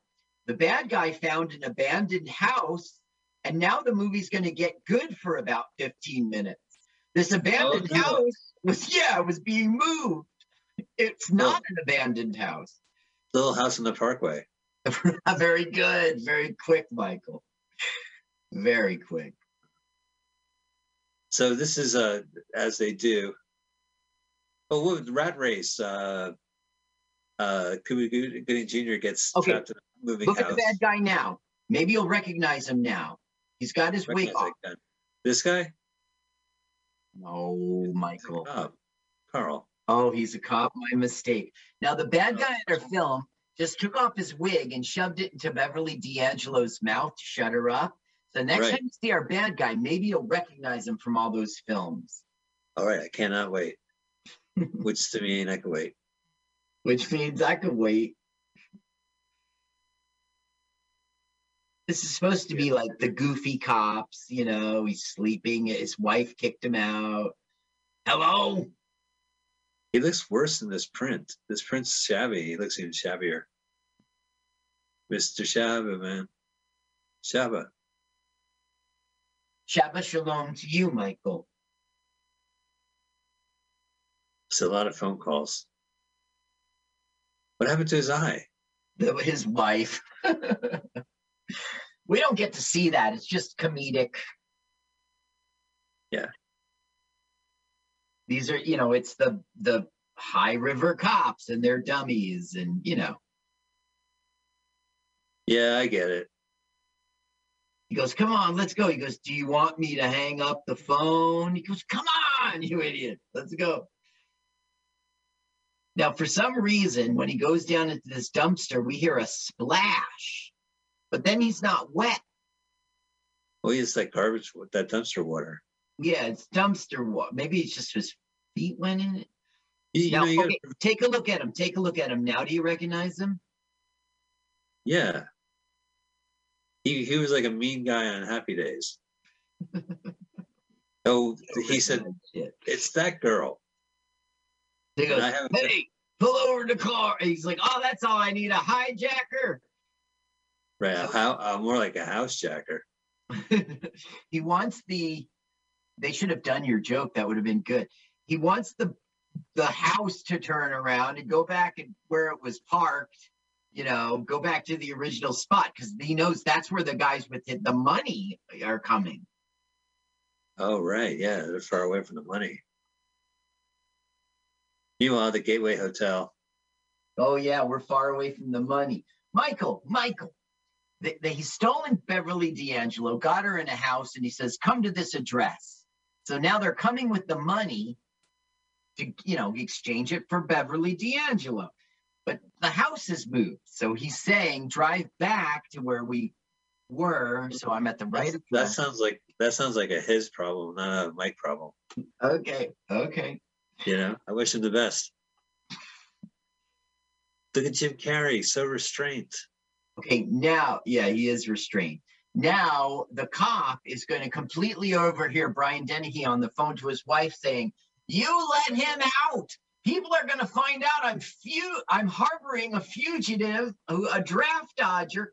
So the cop's overhearing the whole thing. He goes, "Some eager young cop is going to come in here and put me under arrest and make captain." You know, so Oh, that's Bob Odenkirk. funny. Bob Odenkirk heard all that. Bob Odenkirk. This guy. He goes, You're under arrest, and I'm about to make captain. He goes, You're making a big mistake. He goes, I'm making captain. Hands Uh, up. Whoa. Lock that shit up. Yeah. Okay, so he arrives like, What do you? There's a house. There was a house right here. We're supposed to meet a guy here. He goes, He's he, they took the house down the road. So now he's gonna get with Lou Gossett Jr. and go after the house, which is trying to come back to them, you see.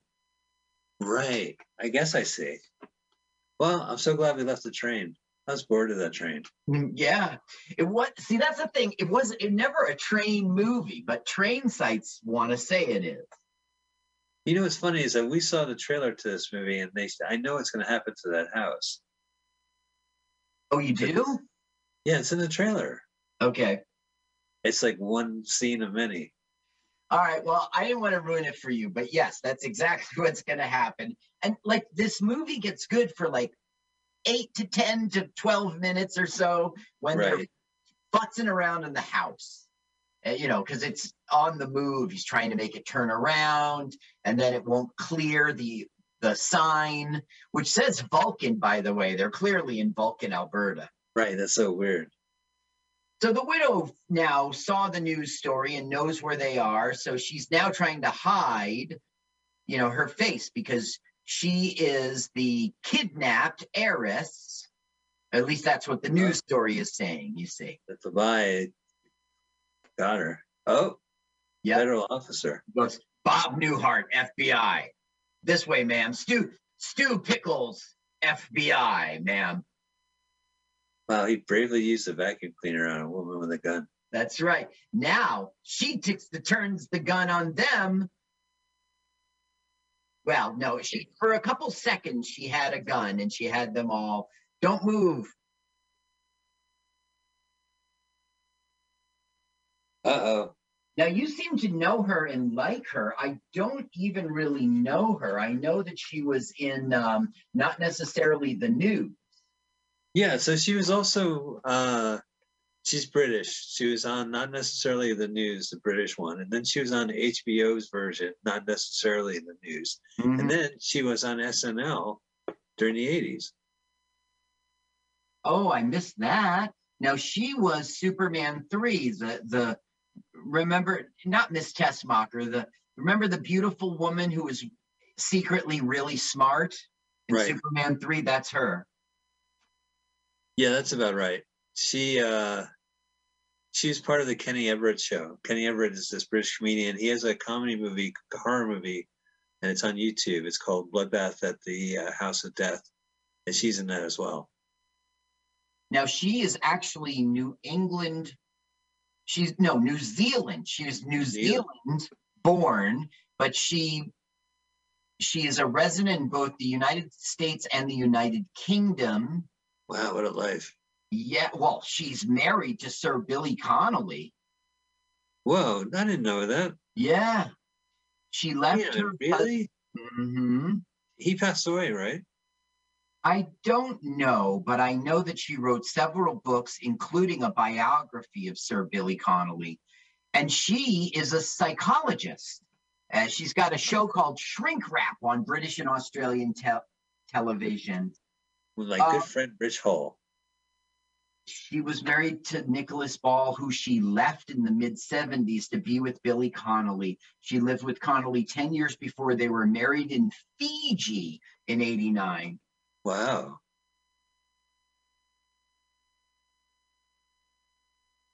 Yeah, it's funny because Beverly D'Angelo really looks like she has a beard. Now, Michael O'Keefe puts his big boy pants on and beats the crap out of the bad guy. It's about time he did something. To go his his way. He's getting the gun. Drop! Beverly D'Angelo knocked her out. Uh oh. Now, Louis Gossett Jr. does not know how to drive uh, a truck. You know, he doesn't Right. know the gears or anything. You see, it says Vulcan. It's so obviously Vulcan, Alberta. So weird. Yeah, Vulcan. Welcome to Vulcan. Yeah, and they destroyed their sign. That's not a made up sign. They didn't really destroy it. They had the gag built out. Yeah, you're right. So that's hilarity because the house, right, Right. is gone. They've gone from Preston Sturges to Harold Lloyd. This has got to be part of the reason this budget was $7 million. They're doing this. Yes. Oh but they are- no! Look, Vul- Vulcan Annual Fair. It's it's so obviously Alberta, yeah, you're right. Weird. Not does- Nebraska. well, it could be Vulcan, Nebraska. I guess so. Yay, we're we're safe. There was this funny bit. T- He takes the gag out of her mouth and he goes, "He gagged me because he gagged me," and then she starts screaming, and so he puts the Good gag job. back in. The dental tools on that guy's groin. Yeah, and yeah, did you see a thing flung hit him, and he goes, "Now this won't hurt a bit," and then it goes in his Well, groin. Like ah! What a stunt. this. Look how tough this stunt is. Oh, look, he's asleep. Or is he dead? Well, he got hit on the head, so he's not. He's movie unconscious. He got knocked out. Oh, Hiya, chop. uh oh.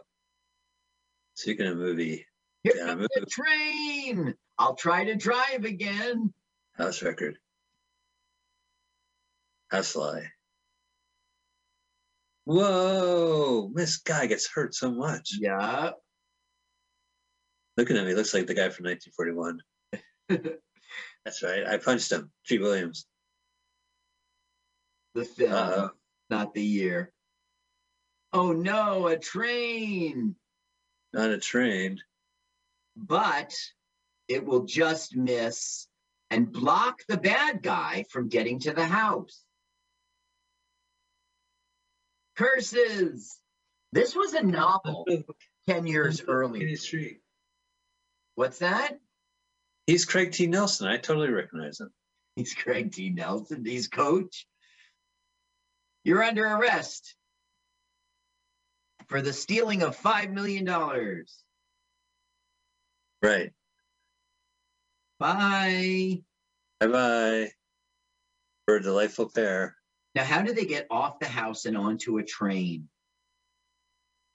Yeah, you know. you Wait, where's the money? Where's the money? He goes, What's this? And Beverly D'Angelo goes, That's the yellow pages, which no young person will know what we're talking about. They probably will, right? Listen, if they know what a train is, they should know what a yellow pages is. It's Maybe still a they website. trained on the yellow pages. Look at this. Lou She got some Gossett had the money all along.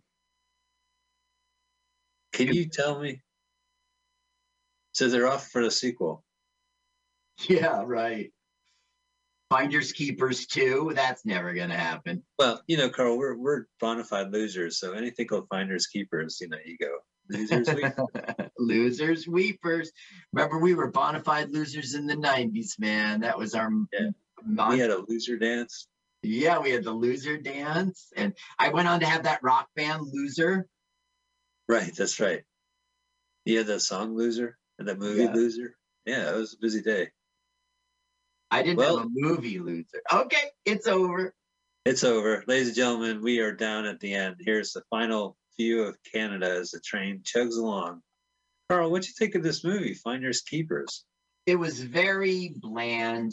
I thought Beverly D'Angelo was good, but I thought the house stuff was hilarious. Right. It it was you know it was mostly not funny you know the oldest conductor and the fbi gaps and you know fred um our star trek connections like spilling stuff on himself i don't know. It had a few shiny moments but overall it was it was a, a bland non-c film. If you miss this one you'll be okay.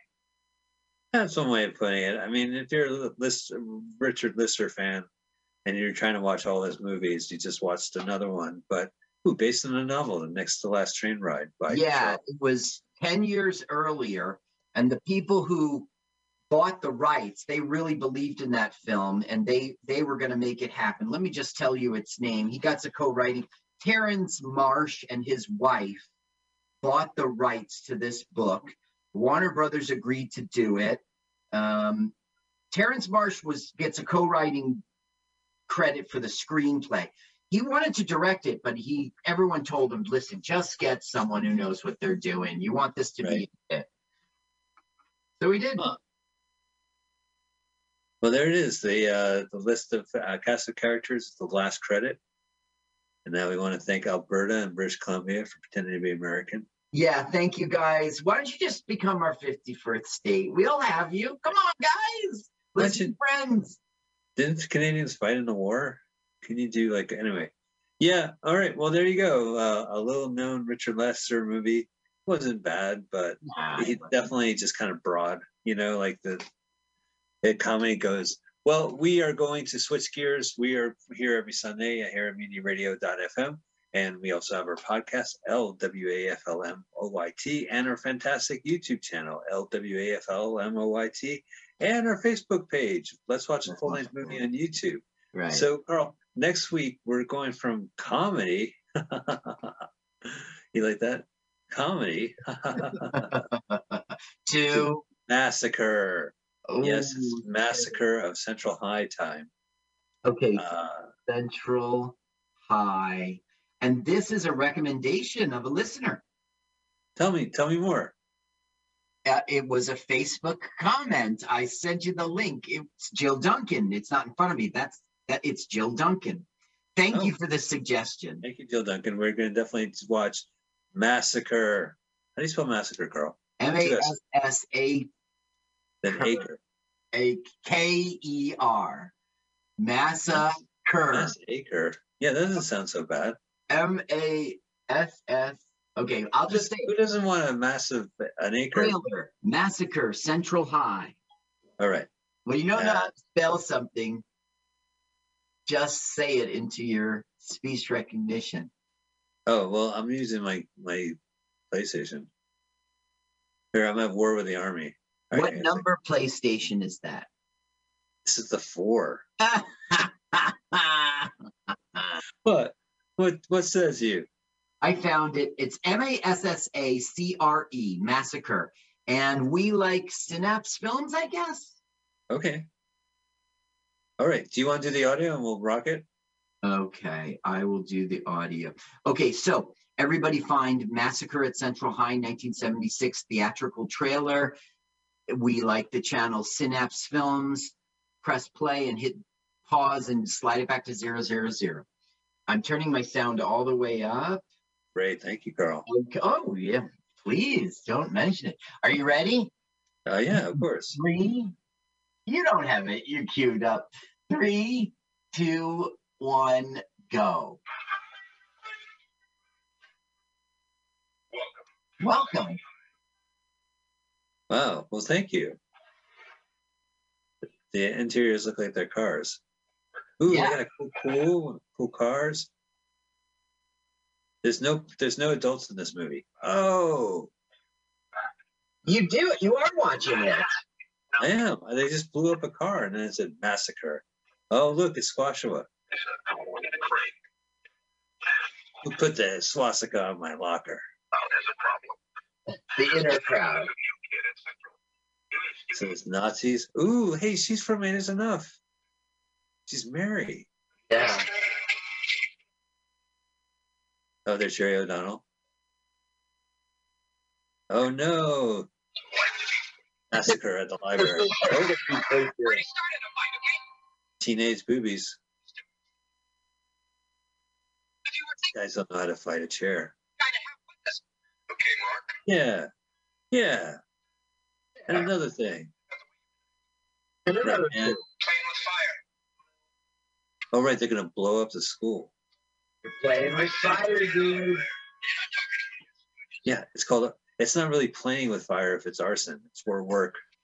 He goes, no, no. Hey, you're not talking when you're stupid. Uh, excuse me, Curly? Hey, I'm not a stooge. Look at that. They they hit the hip. Wow, there's budget, right? Yeah. Whoa! There goes the van. Oh, my Wow. DoorDash. My Imagine DoorDash. that club. Sexton High School. That's cray cray. Oh, you saw some balls on that guy. You check out the balls on that guy. No, I didn't. But what, what he did in that scene shocked me. Electrifying. We're at the dance. He glided Oh, through it. Krueger. Look, he's got a boom. Wow, this movie kicks ass. This is going to be a lot to look at. Oh, Yes. that was Oh terrible, boy. Jill Duncan. This whole movie. Oh, look at that. Boom. Two thumbs up, Ted Kaczynski. There. Give a thumbs up, Jeffrey Dahmer. All right, ladies and gentlemen, next week we're going to be watching Massacre at Central High. A psychotic boy in high school blows up his enemies. Nothing to do with Heather's, I guess, but it's from 1976. We're looking forward to it next week. Check it out. Uh, and always uh, check us out. Check out Mutiny Radio. Thank you so much for being part of our day, uh, your day as well. Uh, Carl, thanks so much for those Let's research and getting these films up on uh, YouTube. It's beautiful.